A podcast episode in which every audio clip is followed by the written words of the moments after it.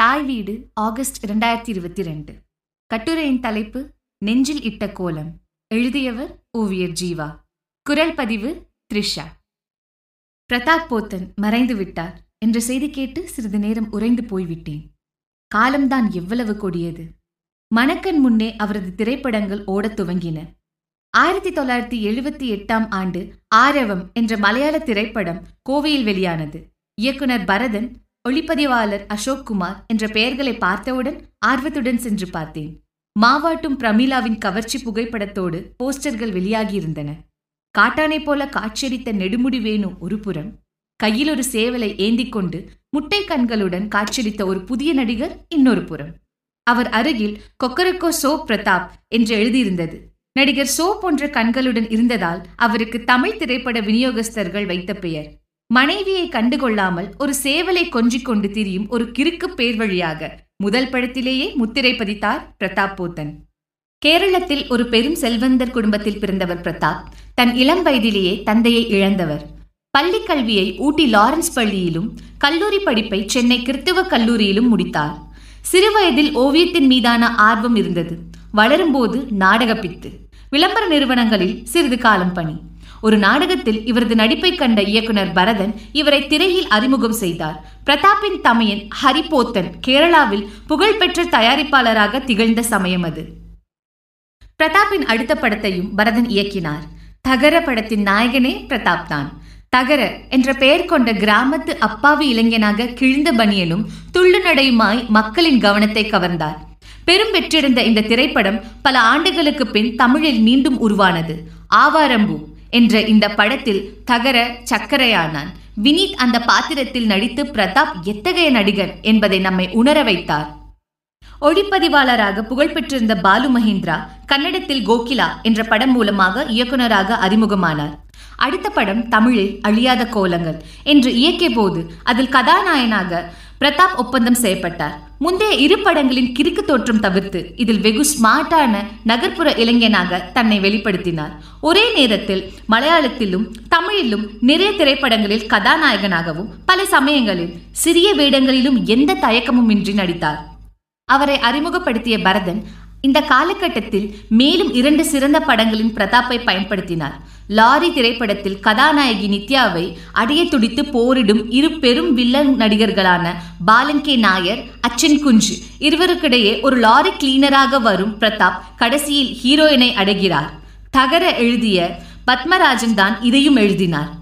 அந்த இன்னொரு படம் சாமரம். கல்லூரி பேராசிரியை மோகிக்கும் மாணவனாக பிரதாப் அற்புத நடிப்பை வெளிப்படுத்திய படம். காதல் குறித்த அனைத்து இலக்கணங்களையும் ஒழுக்க விதிகளையும் உடைத்து போட்டு பெரும் வெற்றியையும் அடைந்தது இந்த திரைப்படம். பிரதாப்பின் தோற்றம் நவநாகரிகமாக இருந்தாலும் அவரிடம் இருந்த நகைச்சுவை உணர்வும் முகபாவங்களும் தமிழில் பெரும் வெற்றியடைந்த ஒரு திரைப்படத்தின் மலையாள ஆக்கத்தில் அவரை நடிக்க வைத்தது. நாகேஷ் கதாநாயகனாக நடித்த சர்வர் சுந்தரம் மலையாளத்தில் பப்பு. நாகேஷின் உச்சத்தை பிரதாப்பால் தொட இயலவில்லை. படம் படுதோல்வி. ஆயிரத்தி தொள்ளாயிரத்தி எண்பதில் பிரதாப் தமிழில் அடுத்த ரவுண்டை ஆரம்பித்தார். அந்த வருடம் தீபாவளிக்கு அவர் நடித்த இரண்டு படங்கள் திரைக்கு வந்தன. மூடுபனியும் வறுமை நிறம் சிவப்பும். கே. பாலச்சந்தர் இயக்கிய வறுமை நிறம் சிவப்பில் ஸ்ரீதேவியை ஒருதலையாய் காதலிக்கும் ஒரு மேடை நாடக இயக்குனராக பதற்றமும் முன்கோபமும் நிறைந்த மனிதராக நடித்திருந்தார். சிறிய வேடம்தான். கடைசி காட்சியில் ஸ்ரீதேவிக்காக வாங்கி வைத்திருந்த தாலியை பிச்சைக்காரனுக்கு யாசகம் அளித்துவிட்டு அவனை யூ லக்கி பாஸ்டர்ட் என்று கோபம் கொப்பளிக்க சபிக்கும் காட்சி மறக்க முடியாதது. அதே நாளில் வெளியான மூடுபணியில் பிரதாப் கதாநாயகன். சைகோ உட்பட பல திரைப்படங்களில் பாதிப்பில் உருவான திரைக்கதை. கதாநாயகன் சிறு வயதிலிருந்து விலை மாதர்களை வெறுப்பவன். அவர்களுடன் தொடர்பு வைத்திருந்த தந்தை தன் தாயை அடித்து துன்புறுத்துவதையெல்லாம் கண்டதன் விளைவு? விலைமாதர்களை அழைத்து பின்னர் அவர்களை கொலை செய்யும் அளவுக்கு மனம் பேதலிக்கிறது ஒரு பெண்ணை கண்டவுடன் அவள் மீது தீரா காதல் பிறக்கிறது. ப்ரப்போஸ் செய்யும் போது ஏற்கனவே இன்னொரு வாலிபனுடன் காதலில் இருக்கும் அவள் மறுக்கிறாள். அவளை கடத்தி செல்கிறான் அவன். இந்த கதாபாத்திரம் கொஞ்சம் சிக்கலான ஒன்று. சிறிது தவறினாலும் அவனை கொலை வெறியனாக காண்பிக்கும் வாய்ப்பு இருந்தது. பிரதாப் அந்த குழப்பமான மனநிலை கொண்ட இளைஞனாக அற்புதமான நடிப்பை வெளிப்படுத்தியிருந்தார். ஷோபாவின் கடைசி படமான அமைந்த இந்த திரைப்படத்தில் பிரதாப் கித்தார் இசைத்துக் கொண்டே பாடலுக்கு வாயசிக்கும் என் இனிய பொன்னிலாவே பொன் நிலவிலன் கனாவே பாடல் பெரும் புகழ் பெற்றது. இதை பயிற்சிக்காக வாசிக்காத கித்தார் மாணவனே இருக்க முடியாது. பாலச்சந்தர் பாலு மஹிந்திராவை அடுத்து பிரதாப்பை செப்பனிட்டவர் மகேந்திரன்.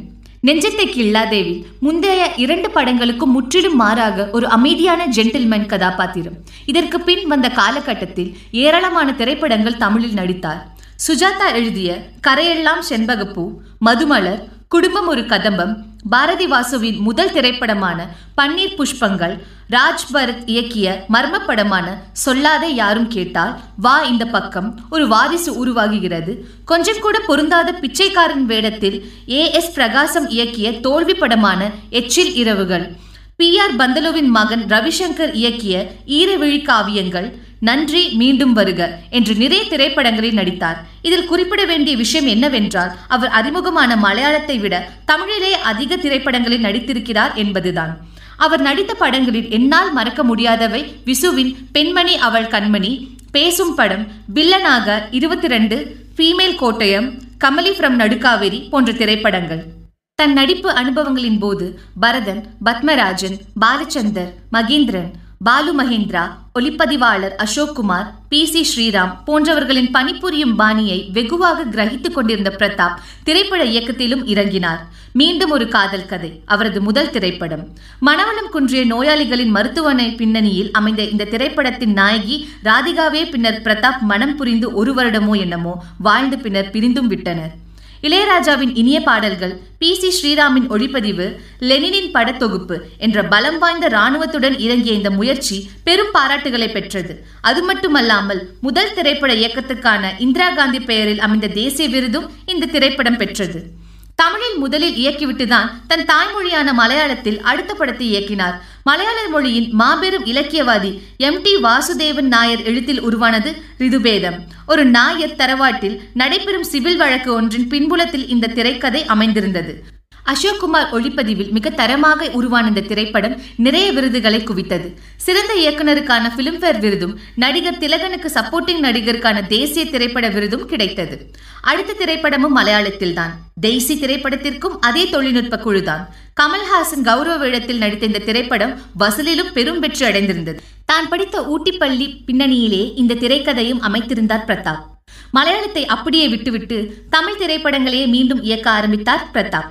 வணிக ரீதியான திரைப்படங்களில் கவனம் செலுத்தி தொடங்கிய போது சத்யராஜ் நடித்த ஜீவா படத்திலிருந்து தான் வெகு ஸ்டைலிஷான படமாக்கம் அதிரடி சண்டை காட்சிகள் சில்க் ஸ்மிதாவின் கவர்ச்சி என்று வேறு புதிய பாதையில் பயணிக்க தொடங்கியது பிரதாப்பின் திரையுலக வாழ்க்கை. அடுத்த திரைப்படமும் மாபெரும் வெற்றி. சிவாஜி புரொடக்ஷன்ஸ் தயாரித்த வெற்றி விழா உண்மையிலே பெரும் வெற்றி பெற்ற திரைப்படம். கமல்ஹாசனும் பிரபுவும் நடித்தது. இளையராஜாவின் பாடல்கள் படத்திற்கு மேலும் மெருகூட்டின. ராபர்ட் லூட்லம் எழுதிய தி பான் ஐடென்டிட்டி என்ற நாவலை தழுவி திரைக்கதை அமைக்கப்பட்டது. ஹாலிவுட்லேயே இந்த திரைக்கதை பின்னர்தான் படமாக்கப்பட்டது என்பதுதான் சிறப்பு செய்தி. வெற்றி விழாவின் வில்லன் சலீம் கவுஸ் பரபரப்பாக பேசப்பட்டார். எட்டி மர்ஃபி நடித்த கம்மிங் டு அமெரிக்கா ஆப்பிரிக்காவிலிருந்து தனக்கான மணப்பெண்ணை தேடி அமெரிக்காவிற்கு செல்லும் ஒரு இளவரசனை பற்றிய நகைச்சுவை சித்திரம். இதை தமிழில் சிவாஜி புரொடக்ஷன்ஸ் தயாரிப்பில் மைடியர் மார்த்தாண்டன் என்ற பெயரில் இயக்கினார் Prathap. Prabhu Khushbu Goundamani S. S. Chandran R. S Shivaji Kumarimuthu Chinni Jayanth என்று ஏராளமான நடிகர்கள். ஐடியாமணி என்ற வேடத்தில் கவுண்டமணி நகைச்சுவையில் கலக்கினார். இளையராஜாவின் அருமையான பாடல்களும் சேர்ந்து படத்தை பெரும் வெற்றியடை செய்தது. ஒரே ஒரு தெலுங்கு திரைப்படத்தையும் பிரதாப் இயக்கினார். சைத்தன்யா என்ற பெயரில். பின்னர் தமிழில் அதிகம் பேசப்படாத மகுடம் என்ற ஒரு திரைப்படம் வெளியானது. ஆத்மா பிரதாப்பின் திரைப்படங்களில் குறிப்பிடத்தக்க ஒரு த்ரில்லர் ஆகும். இர்வின் வாலஸ் எழுதிய தி மிராக்கிள் என்ற நாவலை தழுவியது. இளையராஜா மது அம்பாட் இருவரையும் பிரதாப்புடன் உழைத்து திரைப்படத்தை வேறு உயரங்களுக்கு எடுத்து சென்றனர்.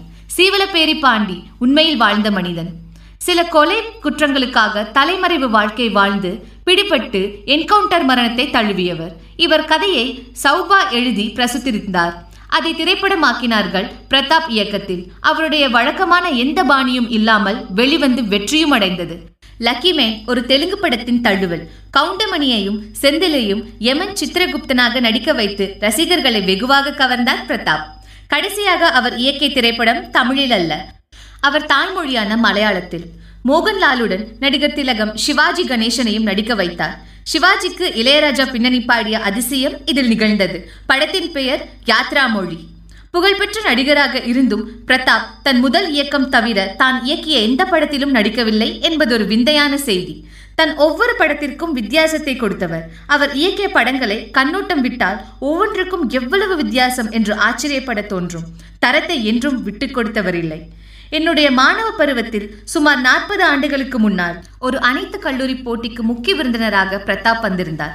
சட்டக்கல்லூரி மாணவனான நான் ஏழு முதல் பரிசுகளை பெற்றிருந்தேன். ஒவ்வொரு முறையும் என் பெயர் அழைக்கப்பட்டு நான் மேடையேறி அவரிடம் பரிசு பெறும்போது அவருக்கே சிரிப்பு தாழவில்லை. அவருடைய திரைப்படங்களுக்கெல்லாம் பேனர் கட் அவுட்டுகளை வரைந்திருக்கிறேன். சமூக வலைதளங்களில் ஈடுபாடு கொண்டு எழுதுவார். உணவு மரணம் அவருடைய விருப்ப தலைப்புகள்.